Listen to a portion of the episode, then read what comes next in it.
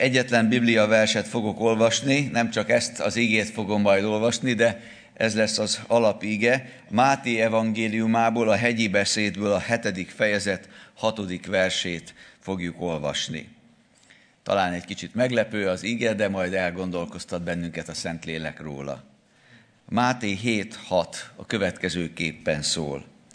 Ne adjátok oda a kutyáknak azt, ami szent, gyöngyeiteket se dobjátok oda a disznók elé, nehogy lábukkal széttapossák azokat, majd megfordulva széttépjenek titeket. Urunk Istenünk, ahogyan 2000 évvel ezelőtt ezt fontosnak láttad elmondatni, és megérteni, segíts most is, Szentlélek Isten, hogy személyes üzenetté lehessen mindannyiunk számára. Amen.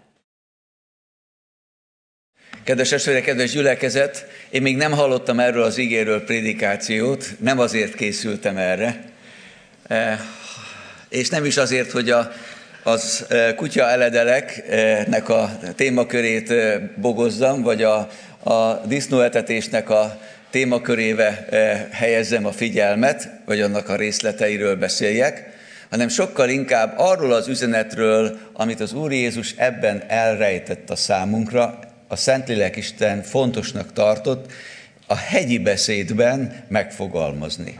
A hegyi beszéd az Úr Jézus Krisztusnak egyfajta olyan programbeszéde, amely általánosan és alapvetően elmond igazságokat, és olyan igazságokat, amelyek oszloppá lettek a keresztény életben és a kereszténység történetében. És ebben az íge szakaszban az ítélkezés, az imádság, az Isten gondviselése közepette megbújik egy olyan igevers, amelyel lehet, hogy első látásra, első hallásra nem olyan könnyen tudnánk mit is kezdeni. Tulajdonképpen miről is beszél ez az igevers? Mert bizonyára nem annyira a kutyákról és a disznókról és a gyöngyökről van szó, hanem valami másról, valami ennél többről. Alapvetően a szent és a profán megkülönböztetéséről. A szentnek a szentnek tartásáról, és a profánnak meg az értéséről. És arról, hogy igazán tudjuk értékelni, megbecsülni azt, amit az Isten adott. És aztán a lehető legjobban használni.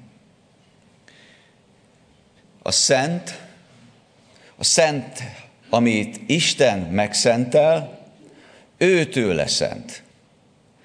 Nem attól szent, hogy mi azt mondjuk rá, hogy szent. Nem attól szent, hogy az emberek valami fajta képet rögzítenek vele kapcsolatosan, hogy az szent. Nem is attól, hogy milyen keretbe foglalják. Attól szent, hogy az Isten megszenteli, hogy ő benne van hogy az övé. Mert a Szent Isten szenteli meg a dolgokat. A Szent Isten jelenléte szenteli meg a dolgokat. Nem szent egy Isten tisztelet, bármennyire is formális, ha nincs benne jelen, megtapasztalható módon az Isten. És nem lehet egy ember szent ember, hogyha bármilyen nagyszerűen is él, de nem tapasztalható meg benne az életében a Krisztus jelenléte és a valósága. Tudjátok, eh, sokszor mi két nagy hibát követünk el. Az egyik hiba az, hogy szentnek tartunk olyan dolgokat, amik igazából nem szentek. De nagyon erősen így gondoljuk, vagy így gondoltatjuk és aztán ennek kapcsán néha vérre menő küzdelmeink is tudnak lenni. Mert szentnek gondoljuk ezeket, vagy azokat. Szentnek gondolhatunk egy épületet. És én már voltam olyan helyzetben, amikor gyülekezetben azért kellett békességet keresni valahogyan, mert amikor valaki kicsit a gyülekezet egy része otthonosabban próbálta moz- használni az imázat és elmozdítani, mondjuk a, a szószéket vagy az úrasztalát onnan előről, akkor némelyek úgy felháborodtak ezen, hiszen az szent, annak ott kell lennie. Talán attól is szent, hogy az én nagypapám rakta oda, vagy ő csinálta. Emlékszem, egy missziós csoporttal indultunk volna kiküldetésbe. És kértük valakinek a segítségét, az ő dolgaira lett volna szüksége, és szükségünk, mentünk volna egy missziós csoporttal, egy missziós útra, és mentünk volna hozzá, és mondta, ne haragudjak, de ő már elment az imaházba, mert az imaházba kell lenni 9 órára. Meg van írva a Bibliába, 9 órakor összejöttek imádkozás. És mondtuk, hogy csak 5 percet kérünk, elvisszük. Nem. 9 órakor az imaházba kell lenni. Az szent. Van, akinek az öltözet a szent. Eddig bírtam, ha megengeditek. De voltam már, voltam már olyan gyülekezetbe, ahol azt mondták, hogy testvér, a zakót és a nyakkendőt is, hát az úrtól vetted, és ezt, ezt vállaltad ezt. Végezt. Ez, ennek így kell lennie. És azt láttam, hogy ez szent a számukra. Hogy ez valamilyen módon megbotránkoztatja őket, hogyha ez nem így lesz. Néha zeneszerszámokat mondunk szentnek. Az egyik az, a másik nem az. És direkt nem mondok semmelyik szerszámot, zeneszerszámot, hogy nehogy valakit is megbántsak, mert senkit nem akarok megbántani. De megbántjuk magunkat és egymást. Akkor, amikor szentnek mondunk valami olyat, ami nem az. Mert eszköz, az Isten kezében eszköz. Emlékezzünk vissza, mitől szentek a dolgok mitől szent valami. Az Isten jelenlététől, a szent Istentől lett szenté az. Sorolhatnánk tovább azokat a példákat, amikben úgy járunk el sokszor, hogy vétkezünk, bár a legjobbat szeretnénk. De hát láttuk, hogy már volt ilyen is. Annak idején a Saul, akiből lett Pál, azt gondolta, hogy Istennek tetsző dolgot cselekszik, amikor üldözi az Isten gyermekeit. Azt mondja később, hogy buzgósággal tette. Minden kortársát felülhaladó buzgósággal tette. Hány és hány ember, keresztény ember buzog valami olyasmiért, olyasminek a nevében, amit Isten nem kér tőle és elvétjük, elvétjük a célt. És tulajdonképpen az értékeinket a kutyáknak és a disztóknak olyasmire szórjuk el, ami nem helyes. A másik, amikor vétünk, amikor profánnak, hétköznapnak tekintünk, közönségesnek tekintünk valamit, amit viszont az Isten megszentelt ami igazán fontos. Ami több annál, mint, eh, mint csupán emberi.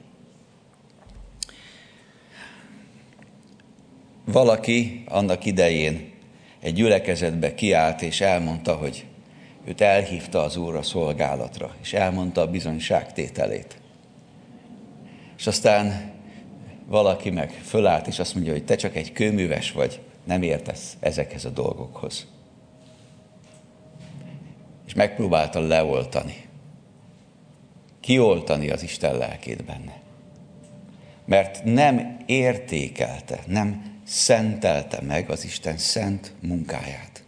Amikor valakinek valamit mond az Isten, és látható módon egyértelműen az Isten munkája van valakinek az életében, akkor ne legyünk könnyelműek a lelket ne oltsátok meg, olvassuk a teszonikai levélben. Hányszor is hányszor védkezünk akkor, amikor valamit az Isten cselekszik valakinek az életébe, és talán legyintünk rá, vagy felelőtlenül nem foglalkozunk vele, nem vesszük komolyan. Néha kicsin gyermekeink jönnek oda hozzánk, vagy a gyülekezetben, egészen fiatalok, és látható módon cselekszik valamit az életükbe, majd megnőttök. Testvéreim, vegyük nagyon komolyan azt, amit az Isten munkál, mert amiben benne van az Isten, megszenteli azt. És amit szent, azt mi is, te, amit megszentel, szenté tesz, azt mi is tekintsük annak. Amikor vesszük az úrvacsorát, azt mondja az apostol, hogy ha ezt nem különböztetjük meg, nem szenteljük meg, ennek meg lesznek a maga következményei. Majd fogok az úrvacsora előtt néhány mondatot erről mondani, de az mindenféleképpen látszik, hogy a korintusi gyülekezetnek írt levél idejére, az az örömteljes úrvacsorai gyakorlat, amely a Jeruzsálemi gyülekezet életében jelen volt, megjelent, az színesedett. És olyanná lett, amelybe kellett egy helyreigazítás az apostol részéről.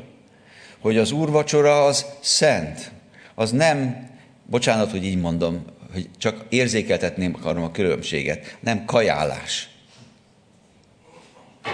nem étkezés, csupán, hanem valami annál sokkal, sokkal több.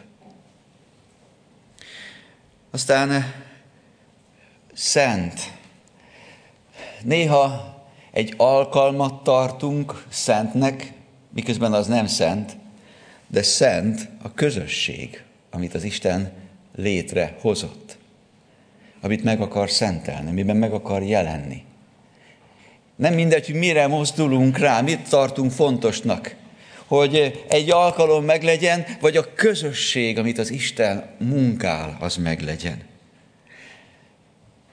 Egy, néha egy adományt, az adakozást, vagy valamilyen adományt, ajándékot tartunk szentnek, nagynak, fölértékeltnek.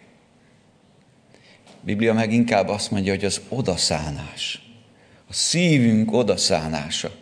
Ahogyan az Úr Jézus figyelte ott a persejbe oda jövőket és az adókat. És voltak, akik sokat adtak, de a szívük nem ott volt. És számára ez profán volt, ez semmi volt. És oda sonfordált csendesen egy idős asszony, özvegyasszony, aki oda tette mindenét. És számára ez szent volt. Miért? Nem a két fillér miatt, hanem azért, ami benne megvalósult, megtörtént ebben az asszonyban. Az odaszánás. Kedves testvéreim, ahogy eh, Isten tanít bennünket, formáljon bennünket, hogy ne mondjunk olyasmit szentnek, amely nem az, és ne küzdjünk mindenáron olyasmiért, olyasminek a védelméért, amely nem szent. De küzdjük meg, és fogadjuk el, és emeljük fel, és értékeljük nagyjá azt, amit az Isten megszentel, hogy legyen kincs számunkra. Hisz tulajdonképpen ebben az igében azt olvashatjuk, hogy ahogyan mi gondolkodunk, annak a kivetülése, ahogyan viselkedünk. Hogyha számunkra fontosak, értékesek a gyöngyök, akkor nem dobjuk oda a disznók elé. Ha csak kavicsok, akkor odadobjuk. Ha a szent, amit az Isten megszentelt, az gyöngy, az érték, az kincs, akkor azt nem dobjuk oda, azt értékelni fogjuk, azt becsülni fogjuk, azt támogatni fogjuk. Nem kidobjuk, nem eltapossuk. És természetesen nem a dolgok szentek pusztán. Ti magatok is szentek legyetek, ahogy én szent vagyok, mondja az Isten. Azaz először is bennünket akar megszentelni az Isten bennünket hívő embereket, egyenként, úgy, ahogy vagyunk, kívülről, belülről, gondolkodásunkban, cselekedeteinkben, beszédünkben. Ez a megszentelődés, amit az Isten munkál bennünk, és egyben az igazodás az Istenhez és az ő értékeihez, ő kincseihez. Kedves testvéreim, egy nem könnyű utat kell megtalálnunk, mint hívők, mint gyülekezet. Mert hogy egyik oldalt szeretnénk felszabadult közösségben imádni az Istent. És egy olyan gyülekezetben élni, amelyben nem a törvények és nem a szigorkodás határozza meg a gyülekezeti életet, hanem felszabadult örömmel, közösségben lehetünk, szabadságban munkálkodhatunk. A szabadság az azt is jelenti, hogy Isten sokféleképpen vezethet bennünket, különbözőképpen, de egyben tiszteljük, becsüljük egymást és az Istent legfőképpen és együttesen is. De ugyanakkor nem szabad a lónak a másik oldalára sem esni. Ahogyan szerte a világon látjuk a keresztény közösségekben, van, ahol a könnyelműség nyer terepet, ahol a szabadság szabadosságá tud válni, de van, ahol meg valami fajta a szentnek elvárása és munkálása miatt valami olyan elkülönülés, olyan ridegség, olyan távolságtartás következik, amelybe lehet, hogy nagyszerű értékeket képviselünk, csak éppen senki nem lesz kíváncsi rá, mert nem lehet közösségben velünk. Mert olyan a viselkedése, az élete az őt követőknek. Szükség van arra, hogy megértsük, mi a szent és mi nem hogy úgy tudjuk gyakorolni ezeket, hogy felszabadult közösségbe lehessünk az Istennel. Eközben pedig ne hagyjuk el, ne hagyjunk el értékeket, kincseket, amelyeket ő megszentelt, és engedjük, hogy mindannyiunkat pedig megszentelhessen az Isten. Szükségünk van ebben erre, ebben a világban különösen is. Amikor szembenézünk sokféle kérdéssel, igazsággal és küzdelemmel. Az elmúlt hétvégén itt lehetett közöttünk ismét Elijah Brown. Talán emlékeztek rá két évvel ezelőtt a Világszövetség főtitkáraként itt is, ezen a szószéken is szolgált közöttünk, akkor, amikor a, a Magyarországi Baptista Egyház és a kormány közötti megállapodást aláírtuk. Most azért jött el közénk, hogy pénteken átadtuk az egyház új székházát, a baptista házat, és ennek a felavatásán vett részt, és működött közre. Beszélgettem vele, készülünk a jövő héten menni Norvégiába a Világszövetségnek és az Európai Baptista Szövetségnek a konferenciájára, és azt mondja, hogy hát János, én még ilyen konferenciára nem mentem, még nem készültem, mint most. Ilyen még nem volt, hogy várni fog engem, illetve bennünket egy protestáló tüntető ott egy tüntető baptista testvér, aki azért jött el, hogy tüntessen a világszövetség alkalmán. Azért, mert ő a világszövetség egyik bizottságának a tagja volt, aztán úgy döntött, hogy férfi létére elvesz egy másik férfit.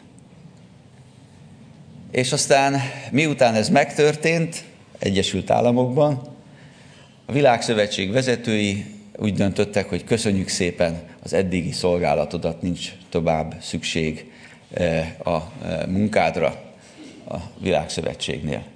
Ő meg feljelentette a Világszövetséget mindenféle területen, és határozottan próbál mindent megtenni annak érdekében, hogy az érdekeit érvényesítse, az igazságát képviselje. Egészen odáig, hogy eljön a Világszövetség alkalmára, és ott fog majd állni és tüntetni. Szent és profán. Amikor valami, ami a házasság, az Istentől rendelt szent dolog, az némelyek számára profán lesz. Nekünk ki kell állni és képviselni az Isten igazságát. Mert valami szent, és valamiből nem engedhetünk. Mint hogy az Isten igéje is szent, meg a szent lélek is szent, és az ő vezetése is. És vannak, amik meg nem ilyenek, és természetesen azoktól, azokban pedig rugalmasnak kell lennünk, és igazodnunk, és szabadságot adnunk egymásnak és egymáshoz. Kedves gyülekezet, kedves testvéreim, nem könnyű korszakba érkeztünk, Éppen ezért a Szentlélek világosságára, segítségére, de az Isten ígéhez való ragaszkodásra van szükség a tekintetben, hogy lássuk, megértsük, világosan lássuk azt, hogy mi az, ami a szent, és mi az, ami nem, és hogyan tudjuk megszentelni azt, amit meg kell szentelnünk. Mert a szent megbecsülése a következő nagy kérdés. Hogyan tudjuk ezt tenni? Ez valahol bennünk indul, mint hogy ez az ige, olvasott ige is nem arról, nem elsősorban másokról szól, hanem arról, hogy az Úr Jézus azt mondja, hogy ti ne adjátok oda, ti ne tegyétek ezt, vagy azt. Rólunk szól. A szentnek a megbecsülése először ott indul, hogy Istent szentnek látom. Hogy számomra, számunkra ő fontos, szent, igaz Isten. Számunkra ő egy hatalmas Isten, akit értékelünk. Nem helyezünk le a sokadik polcra, hanem ő a mindenható Isten, akit megbecsülünk és akit tisztelünk. A szent megbecsülése ott folytatódik, hogy az Isten ígéjét megbecsüljük. Az Isten ígéjét megbecsüljük. Hogyan tudjuk megbecsülni az Isten ígéjét? Ha olvassuk, ha hallgatjuk, ha az olvasott és hallgatott ígére odafigyelünk. Ha az olvasott és hallgatott ígére odafigyelve Isten valamit mond nekünk, arra készséggel igent mondunk, és arra készséggel elindulunk, azt meg akarjuk cselekedni. Az Isten ígéjelnek a megbecsülése ott folytatódik tovább, hogy az Isten ígéje, amikor valakinek valamit mondott, azt megbecsüljük az ő életébe. Hálásak vagyunk azért, amit neki mondott az Isten. Lehet, hogy nekem nem azt mondta, vagy nem úgy mondta, de ő megértve az Isten ígéjét arra állt rá, tisztelem, becsülöm benne ezt. A szent megbecsülése azt is jelenti, hogy a szent lélek Isten munkáját megbecsüljük. Azaz értékeljük, tiszteljük azt, ahogyan cselekszik, dolgozik bennünk és közöttünk a Szentlélek Isten. Erre akarunk figyelni. Azaz nem pusztán azt látjuk, ahogy Lajos testvér is bátorított bennünket, ami a szemünk előtt van egy-egy emberrel kapcsolatosan, hanem azt is figyeljük, hogy a Szentlélek Isten hogy dolgozik benne Hányszor és hányszor illetjük egymást kritikával, vagy valamilyen kritikai megjegyzéssel, gondolatban, vagy kimondva szóban, miközben nem vesszük észre, hogy úton van az én testvérem, a Szentlélek dolgozik benne, és lehet, hogy tegnap még nem ott tartott, messzebb volt, ma már itt tart, és holnap után már egészen máshol lesz, úton van, mint ahogyan én is úton vagyok. A Szentlélek dolgozik, és éppen ezért fontos megbecsülni, értékelni, tisztelni az ő munkáját. Hogyan lehet a szentet megbecsülni? Egy kérdést hadd tegyek föl. Vannak baptista szentségeink? Igen, vannak néha olyanok, amiket nem azok, de annak tartunk. De azért van olyan is, amit szeretném, hogyha továbbra is, mert a Szentírás alapján eh, gyakoroljuk, annak gondolnánk, tartanánk. Ilyen például a megtérés, az újjászületés és ehhez kapcsolódó hitvalló bemerítés. Ez nem azért szent, mert mi azt mondtuk rá, hogy szent. Nem azért szent, mert a közgyűlés mondjuk elfogadott egy hitvallási pontot. Azért fogadta el azt a hitvallási pontot a közösség, mert az Isten szent akaratában ezt világosan kijelentette. Ragaszkodjunk hozzá. Vagy az úrvacsorai közösség, amit az Isten megszentel. Természetesen nem a formájában. Volt, amikor hallottam fronton do- levő embereknek nem volt se tányérjuk, se boruk, se rendes kenyerük, de tudtak valahogy néhány szem szőlőt szerezni, amiből szemet, szeméből kis levet tudtak kipréselni, vízzel fölhígították, és néhány kis morzsa, kenyér darabot összegyűjtöttek. És akkor ott így vették az úrvacsorát. Nem a külsőségektől, hanem attól, hogy a Szentlélek Isten jelen van benne. De ez a gyakorlat, amit az Úr rendelt el, fontos. És ahogy említettem már, a házasság is, sok-sok minden, amit az Isten munkál közöttünk. Kedves gyülekezet, amikor mindezeken gondolkodunk, lehet, hogy volt olyan valaki közöttetek, akinek eszébe jutott egy példázat, amit az Úr Jézus mond, mint hogyha egyik szavával az Úr Jézus ezt mondaná itt a hegyi beszédben, és ebben a példázatban, mint hogyha Istenről valami egészen mást mondana, pont az ellenkezőjét. Akkor most hogy is van ez?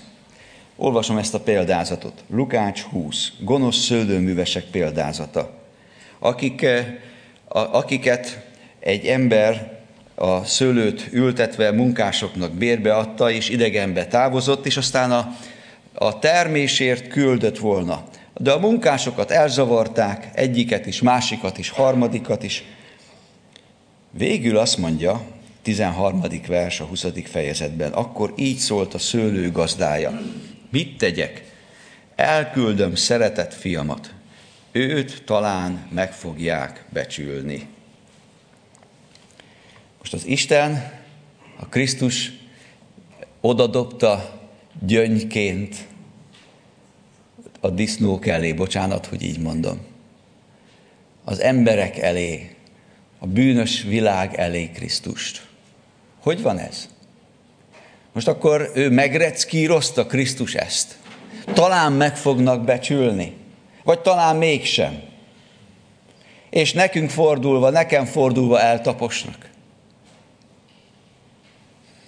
Meggyőződésem, hogy ez nem arról beszél, amiről a hegyi beszéd, hanem ennél még többről. Ez pedig az Isten mindenek fölötti túláradó szeretete és kegyelme,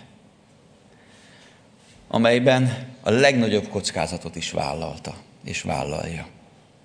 Jézus is. És odaadta az életét, értünk. Bár tudta, hogy lesznek, akik nem fogják megbecsülni.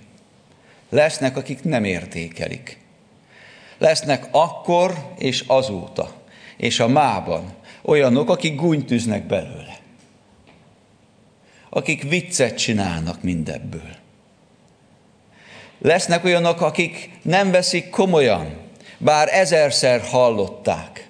Lesznek olyanok, akik eh, bár keresztény családban nőttek fel, és mindent értenek, mégis a tetteikkel vagy döntésképtelenségükkel legyintenek rá, és nem veszik komolyan. De talán meg fogják becsülni. Lesznek olyanok, akik megbecsülik. És az Isten értünk, értünk eh, érzett szeretetéből küldte el Krisztust. Ilyen mély ilyen mélységes és mindent odaadó, önfeláldozó szeretettel jött el közénk Krisztus. Annyira szeretett, annyira becsült, hogy többre becsülte a te meg a ti életünket, az örökkévaló jövőnket, mint a saját életét és a mennyei dicsőségét. Többre becsült bennünket, mint a saját fiát. Megdöbbentő talán ezt így mondani. Ugyanakkor eh, mindez arról is beszél, hogy az Isten szeretete és szentsége együtt halad. És ez a nagy és igazából számunkra megérthetetlen igazság, hogy ő egyszerre szent és egyszerre mélységesen szerető Isten hogy egyszerre gyűlöli a bűnt, és írtózik attól, amivel mi megfertőzzük magunkat és világunkat. De egyszerre annyira szeret, hogy magához ölel, bár rettenet az, ami sokszor bennünk van. Isten szent, és Isten szeret. De mindezeken túl és mindezekkel együtt, ahogy a hegyi beszédben van, nevel bennünket, oktat bennünket arra, hogy hogyan tudunk, tudjuk megbecsülni az ő szentségét és az ő szeretetét. Hogyan tudjuk úgy értékelni, olyan módon kincsé tenni az életünkben, amelyel áldássá lehetünk mindazok számára, akik között élünk. Kedves gyülekezet, legyünk szent közösség, de nem szenteskedő. Legyünk szerető szívű közösség, de nem langyos és nem rideg emberek. Legyünk olyanok, akik az Isten szentségéhez igazodva szentnek tartjuk azt, amit ő megszentelt. És szeretetteljes készséggel, rugalmassággal és szabadsággal élünk mindabban, ami pedig egyszerű, mindennapi, ami emberi. Isten segítsen és tanítson bennünket erre. Amen.